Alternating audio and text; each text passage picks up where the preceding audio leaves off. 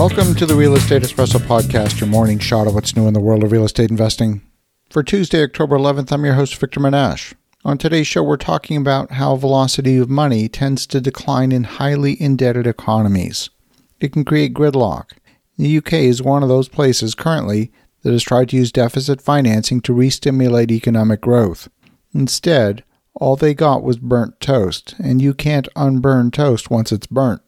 Let's step through a chronology of what's happened in the past two weeks and break down why it could have a cascade effect into the global financial markets. The UK has suffered a number of significant economic shocks. It started with Brexit and the flight of European headquarters to other parts of continental Europe. Then came the pandemic, then supply chain disruptions, followed by worker shortages, food shortages, and now an energy shortage. It's clear that despite very high price inflation, the UK is in economic contraction. Normally, in a recession, the government wants to stimulate economic growth. But wait a minute, stimulative policies can be inflationary, and they already have too high inflation. Well, the government of Liz Truss proposed a series of stimulative tax cuts on the 23rd of September, after the financial markets reacted negatively to the announcement, resulting in a drop in the value of the British pound and an increase in the yield on the sovereign debt called the gilt. The finance minister doubled down on the announcement and the Prime Minister went on national TV over the weekend to say the government would not change course on the tax cuts. Well, their 180 degree about face came the very next day. The volatility in the bond market is truly unprecedented in the UK, and I would say it's on par with the volatility we saw in the US back in 2008. Turns out that the public pensions in the UK have a unique set of rules that are designed to maintain stability and focus on the long term health of the pension fund. They use a mechanism called a liability driven investment. Almost every pension in the UK works very hard in order to match assets and liabilities. If they don't match, then they need to sell assets in order to bring everything back into balance.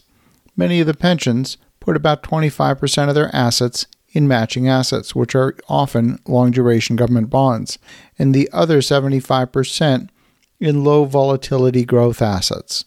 They then put an overlay on top of the matching portfolio, which creates leverage. This was particularly important in a low interest rate environment when the yield in the fund was very low because they couldn't rely on interest bearing instruments to meet the actuarial needs of their pension fund. In an orderly market, the fund managers are generally able to keep assets and liabilities in balance. But when rates go up quickly, the underlying collateral drops in value, which causes margin calls to cover the drop in collateral. Let's look at an example.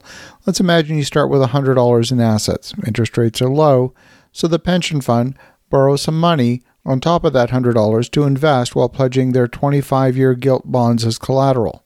Then interest rates go up from, say, 0% to 4%. The only assets the pension fund has available to raise cash are those gilts that they hold in their matching portfolio, so they start selling those. In a rising rate environment, the value of the assets fall. Now, generally speaking, in a rising rate environment, the liabilities actually decrease a little bit because in a higher interest rate environment, you're generating more income and you're better able to meet your future obligations. So, generally speaking, in terms of the long term health of the pension fund, higher interest rates are a good thing. But this scheme of keeping things in balance works in a high yield environment. It also works in a low yield environment. It just doesn't work in an environment of very rapidly increasing interest rates, which is what we have right now. In the case of a very sharp interest rate move or high volatility, the funds need to cover any loss in collateral that they use to leverage their funds that are in their matching account. This has already resulted in interventions from the Bank of England, and they tried again on Monday of this week to restrain rising long term bond yields, but they failed. The Bank of England has been buying long term bonds to counteract a furious sell off made worse by the pension funds rushing to sell assets in order to raise cash for collateral. Monday, the central bank said it would raise its daily ceiling on bond purchases and accept more kinds of assets from banks as collateral. Well, that didn't work. The yield on the UK's 30 year gilt ended the day in London near 4.7%. That's up pretty sharply. Seems the market is ignoring any attempts by the central bank to shore up the value of the bonds. Now, the bank has also told the market that their intervention is temporary and it will only last until the middle of the month. In the meantime, the Bank of England will buy an unlimited number of gilts to bring stability to the market. Now imagine if you're a trader. The one thing that you would really most want to know is that you have a buyer for your product at a specific price. If you knew that they wanted to keep prices elevated and yields down, then you would load up on as much of that product as you can get your hands on. You know you've got a ready buyer who's willing to bid up the price. And that's part of the reason why some market interventions don't work. They're too easy to manipulate to your own financial advantage.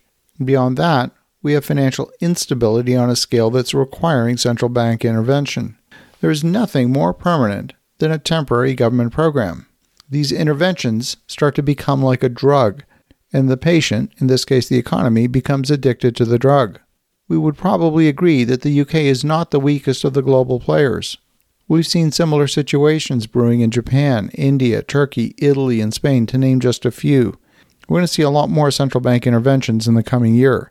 The British Finance Minister and the Prime Minister have lost credibility that they know how to manage the country's finances. For the moment, they're simply trading in burnt toast. As you think about that, have an awesome rest of your day. Go make some great things happen. We'll talk to you again tomorrow.